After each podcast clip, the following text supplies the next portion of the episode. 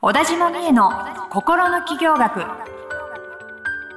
ポッドキャスト心の企業学は発信力プロデューサーの小田島美恵が個性才能の生かし方や転職の作り方自分らしい成功を実現していくためのヒントをリスナーの皆様からのご質問に直接お答えする形でお伝えしていく番組ですはい、今週も始まりました。小田島美恵の心の企業学第27回スタートさせていただきます。ナビゲーターのトーマス J. トーマスです。今週も美恵さん、よろしくお願いします。田島美恵です。よろしくお願いしまはい、す。よろしくお願いいたします。はい。なんか今ね、美恵さん、大室に窓に貼ってあった、この網戸は動かさないでください を読みましたね。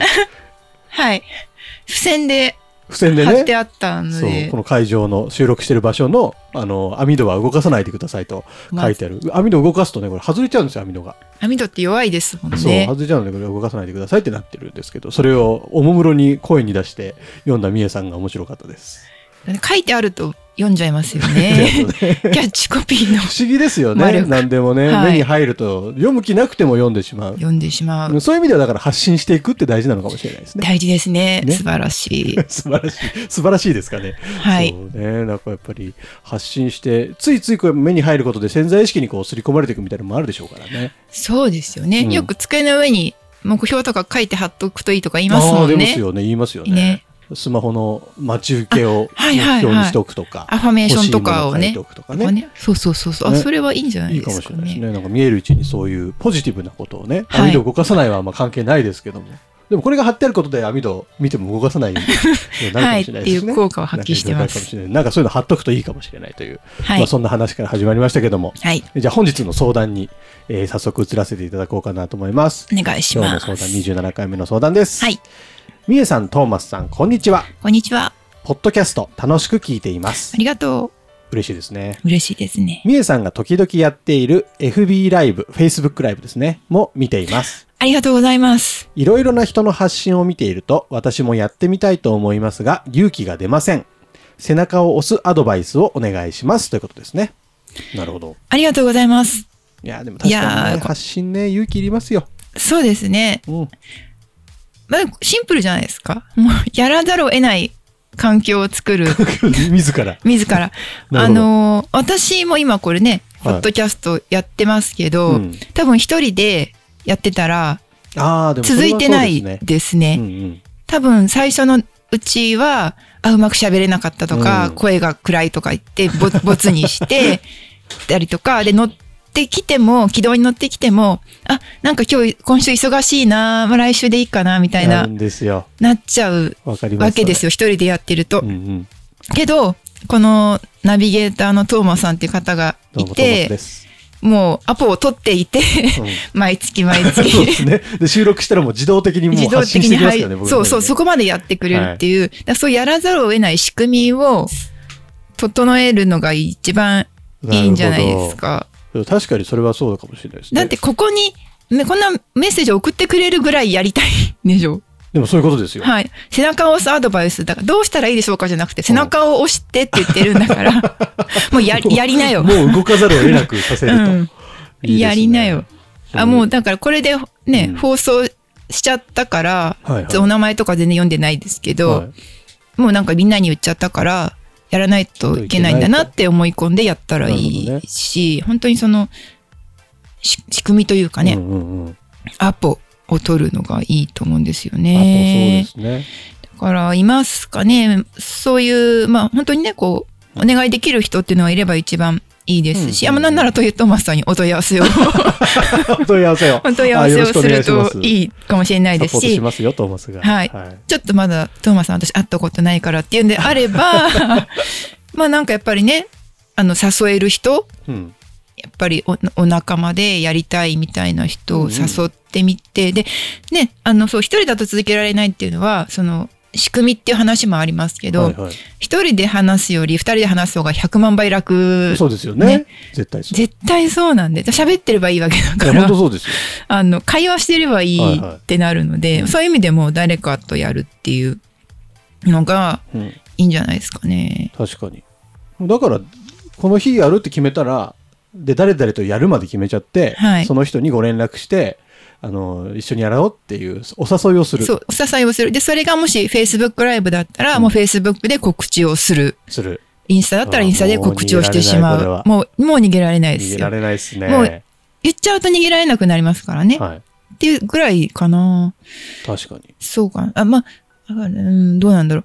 あのー、で、私の個人的な場合だと、うん結構これは自分でも自分っぽいなって思うんですけ ど、自分っ ぽい。なんか、その、誰か誘ったらいいじゃんって今言ったんですけど、はいはいまあ私結構誘うの苦手な方なんです よ。そうなんですかあのーそういうのあるんですね。誘うの苦手とか。誘うの苦手な方なんですよね。はいはいはいそれで、これ私の考え方になっちゃうんですけど、うんうんなんか誰か誘うんだったら、うんまずはちょっと自分がある程度やってて、うんやってる人としてうん誘わなきゃみたいな、変な、ななるほどんか責任感っていうほうほか、うほうほがあっうて、うんだから、えっと結構一人でやってたんですけど、でもやっぱり、りそれで一人でやってたら、うんやっぱりね、あ一緒にやりませんかって言ってくれる人がたまに現れたりもおーしたし、やっぱりやってると、私の場合は誘えるんですよ。なあるのほ、どね今 Facebook ライブやってるあーからみたいな感じで、そはれいはいではいはいこう、なんか話題に雑談の中で出たりすると、あ、今度出てくれないとあか、ーはいはいはいはいはい。なんか言いやすかったのねで、うんなんか私の場合ゼロからなんかやろうって言えないんですけあーはど、ーはーちょっと台を作りましたから、ちょっと乗っかってくれませんかみたいなウケる方が、私は言いやすいとかあるんですけど、トーマスさんはそういうのは。僕はね、そうですね。まあ、いや、うん、今となってはでも普通に全然誘っちゃいますけど、むしろ多分一人でやるのが多分得意じゃないので僕は。あ、何事も。そうですね。そこ性格が出るかもしれないですはいはいはいね。はい。なんかね。巻き込む方が得意な人とう、んまあなんかそう最初は自分でやってみようみたいな人と、そうですよ、ね。はい、いるかもしれな分い。どれるのっち。かな、えこの。一番最初はどうやって始めたらいいんですか ?Facebook ライブじゃやろう。でもちょっとまだ勇気が出ない。人も誘えないってなったら。ああ。なんかこれも人によって違うと思うんですけど、うんやっぱその、いわゆるなんでやりたいのかを明確にしようみたいなのあるじゃないですあーあか。りそまのすね先の、うんうんうんその先のっていうか根本的な目的みたいなはのを明確にして、このためだっていう大きなもののために、いはいはい。っていうのが明らかになったら動けるうん。うん。っていう人もいれば、はいはい。なんかそういうことを考えるよりも、うんあの、なんでかわかんないんだけど、やりたいんだっていう気持ちを、うんうんうんに素直になるっていうことを大事にした方がいい人っていると思うんですよ。うん確かに。だからこう前者で目的的に、うん。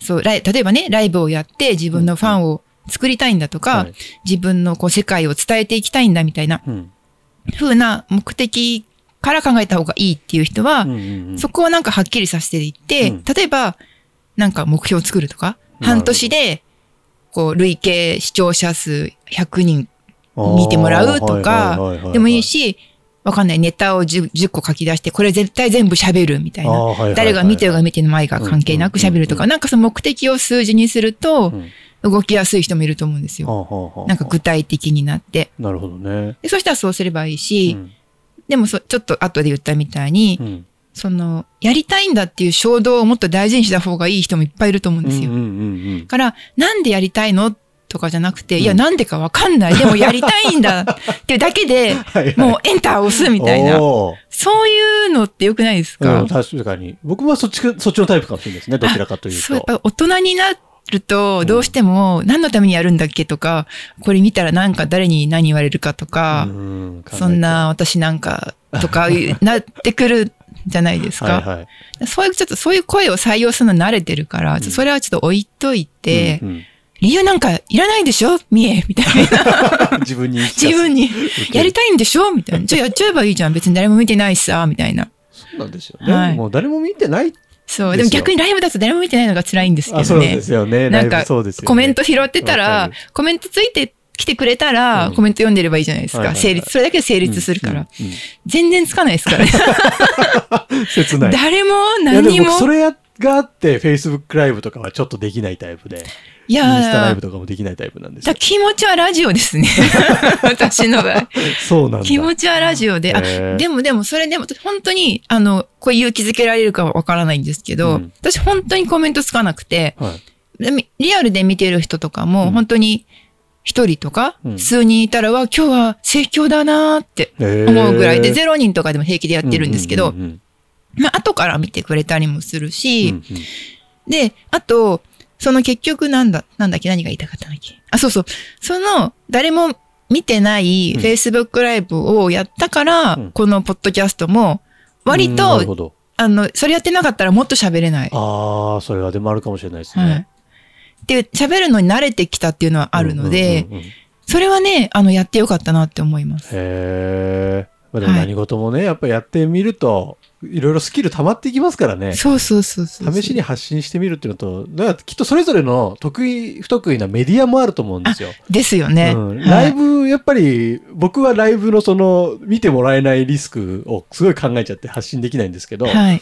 ポッドキャストとか YouTube とか、そのた貯めていくタイプのはい。あのメディアだと、いつか聞いてくれるだろうみたいな。そうなんですよねね。なんかそんな気持ちで出せちゃうから、そうそうそうしやすかったりとか。確かにそうです。もしね、ライブ見てて、自分の見てる人がいつもコメントがいっぱいにぎわうような人だはいと、あれがライブなんだって思っちゃうかもしれないですけど、うんうんうんあれはもう上 級者、いや、上級者も上級者ですもようね。もう上級界隈超人気の者ですよ、そんな人。あのトップオブザトップの人たちなんで、普通の人は、まあ喋りたいこと喋って5分で終わればいいと思うんですよ ね。でもその5分でもね、やるってことが大事あ、そうです、そううです、そうです。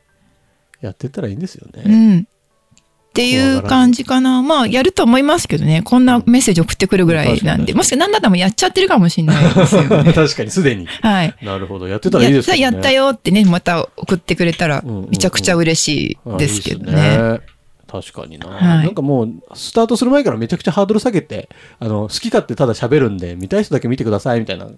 そうそうそうそ書いてくだけう。とかでもやりやすくなるかもしれないですしね。だって、あ、そうですよ。だってなんか、本当にその Facebook ライブの日本に広めた人みたいな人がいるんですけへど、ーそんな人がいるんですね。その人たち、たち、その人は、うん確か最初の半年だか一年だかは、うん本当にずーっと一人で、あの、喋ってたって言ってましたへ。ーあの、その、拡散するノウハウとか、その人が広めたからあ、、そうなんだ。確立するまでないから、うんうんそういうなんかいろいろこうね、コツとかもないまま、うんただひたすら、本当に外歩きながら喋ってましたみたいな。だからそんなもんですよ。そんなもん、本当にへ。ーはい。なんで、やったらいいだけで すね。いややったら少なくても自分のあのアーカイブに残るんで、うんコンテンツにはなっていく。うんまあ嫌だったら消せばいいですまあ確かしにそうねで。すよね。消せば、は消しちゃえば、そうれこそ誰も見てないんだ見てないかから残んなら。いそう、。誰も知らないで終われるってことですよそうね。そうそうそうそうそう。でね、周りには大成功でしたって言っとけばいいんですからね。まあ言ってもいい し、いや、なんかこけちゃったっていうのをネタにしてもいいし、どっち まあども美味しいです。どのようにでもはうまくい。使えますからね。はい。で、やった人だけがそれができるんでね。確かに。やらなくてやめちゃったはちょっとあんまり話として盛り上がらないですからね。やった失敗談の方が面白いですようね。ん、10秒でもね、30秒でも1分でも、はい。とりあえずや、一回やってみたら、あ、こんなもんかって多分思いますからね。あ、でも絶対それあると思う。うんあちゃんと今普通にやってる人うも、ん最初多分とりあえずやってみて、うんあれなんかこれできてんのかなとか、うんうんなんかトラブったりとかして、うん30秒ぐらいで終わってるっていう経験も絶対全員してるはずなんで、はいはいはいはいっていう感じであいいっすね、はいちょっとやれる気がしてきましたね。やる気がしてきましたね。はい、ぜひぜひ発信してほしいですね。はい。このまあ番す組ると思いま聞すいてる方は、多分この発信とかそういうことに興味ある方がすごい多いと思うので、うんうんぜひね、この、えー今日の回答を聞いてあ、ちょっとやってみようかなって思った方いたら、ぜひ、今週中にね、そうですね。まあやってみます今日がいいんじゃあないですか。今日中に、今おー今日やっちゃいましょうよ、はい皆 さん。日、今日中に。だって、なんかスタートみたいなの押せばすぐ始まるか 確かに、確かに。ら。はい。ね、何のメディアでもいいので、ぜひ発信してみてください。はーい。というわけで、えーじゃあ番組の最後のいつものあれです。サブカル紹介のコーナー。どんどんどんどんどんどんどんどん。なんかわー何気になんかみえさんに紹介してもらったのは、なんとなく僕も気になって見ちゃったりしてるんで。本当ですはいか面白い嬉しいですねう。んありがとうござい気になまりす今。週は何ですか今週は映画で、うん。えー金髪の草原という日本の金髪の層。映画です。